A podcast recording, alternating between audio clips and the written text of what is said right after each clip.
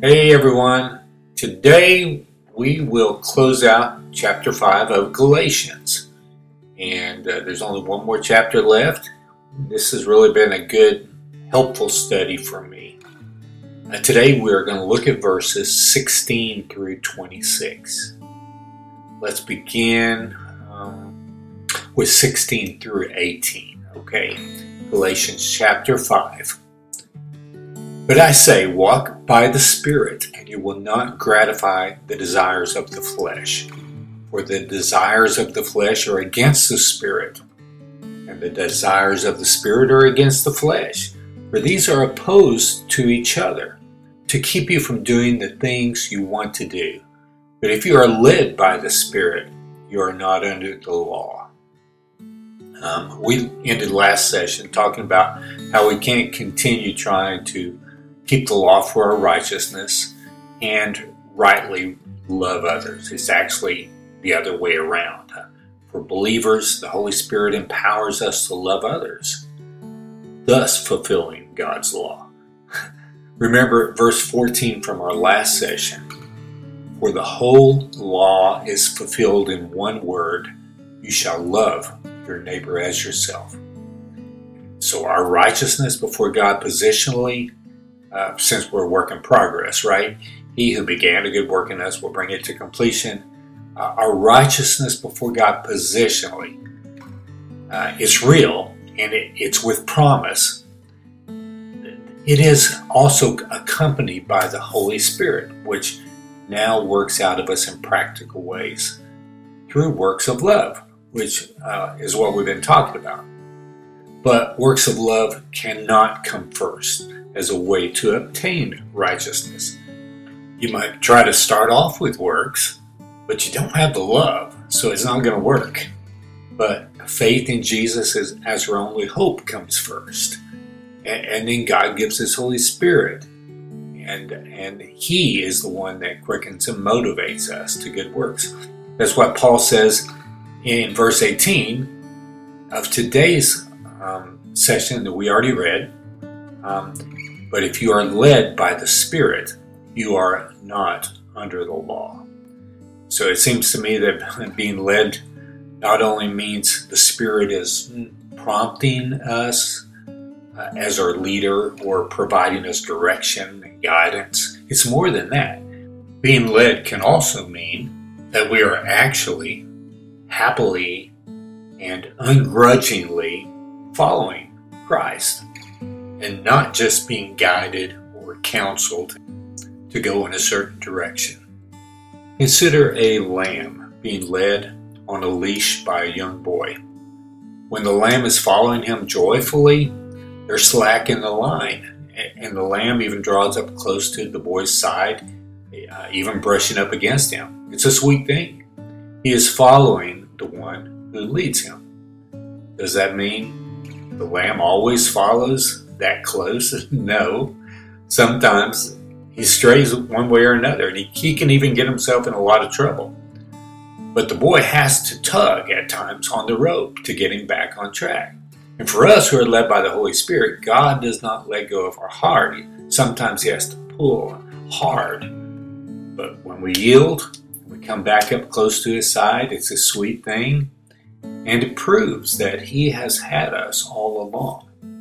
And Paul says if we're led by the Spirit, we're not under the law. And do you remember that freedom that he spoke of earlier? We're free from the yoke of the law, who was our old schoolmaster, one who showed us our need of a Savior. And now we're no longer yoked to the law. We're free of it. We're connected to by God's grace through faith to Jesus. In Matthew chapter 11, beginning with verse 28, Jesus said this, "Come to me, all who labor and are heavy laden, and I will give you rest. Take my yoke upon you and learn from me, for I am gentle and lowly in heart, and you will find rest for your souls. For my yoke is easy and my burden is light." So remember, although we are yoked to Jesus through the Spirit, we can still sin. we can pull one way or another. And when we're doing our own thing, we slip into the self mode that the Galatians had slipped into. And we will not be good at loving others with agape or godly love. But when we yield to his leading once again, we have peace, joy, and we can love others and God as we ought to. So yes, finally we have freedom from the law as our guardian, and we gain the righteousness of Christ as sons of God.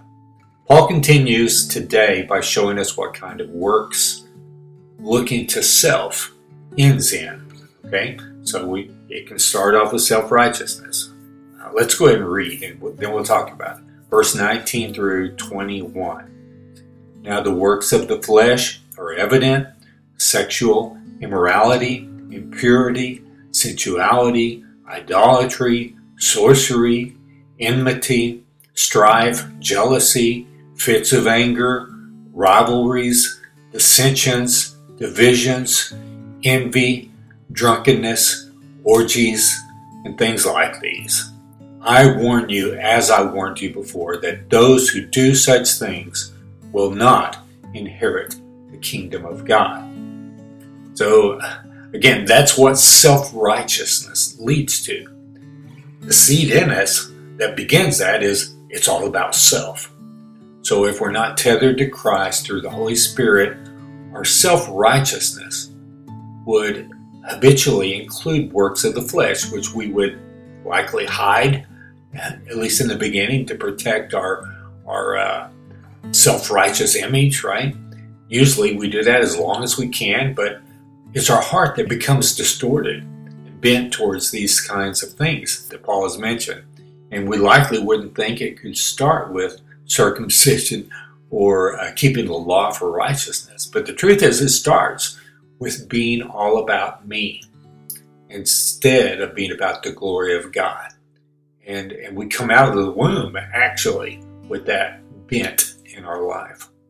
In verse 21, Paul, that we just read, Paul says, I warn you, as I warned you before, that those who do such things will not inherit the kingdom of God. And I suspect he's referring back to what he has been saying at the beginning of chapter 5, or at least it's in agreement with that.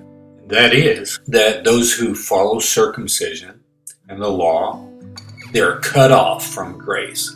They're severed from Christ, and he's no advantage to them. They rejected the cross. They will not inherit the kingdom of God, is what he just said here. So those are the fruits of the flesh. But now let's look at verse 18, where Paul contrasts that with those who are led by the Spirit. We already read in verse 18 today, but if you are led by the Spirit, you are not under the law. So we've been talking much about that for a while now, how we do not keep the law for righteousness. We're no longer under the law. When we trusted in the one who kept the law for us, Jesus, God gifted us with his Holy Spirit, who now leads us throughout the rest of our life. And his Spirit that is in us, it doesn't promote all these kinds of works of the flesh, but rather he motivates works of righteousness through love, as we have also been talking about. So here's what Paul says are opposite in nature of all those works of the flesh, verse 22 and 23. But the fruit of the Spirit is love, joy, peace, patience, kindness, goodness, faithfulness, gentleness, self-control. Against such things there is no law.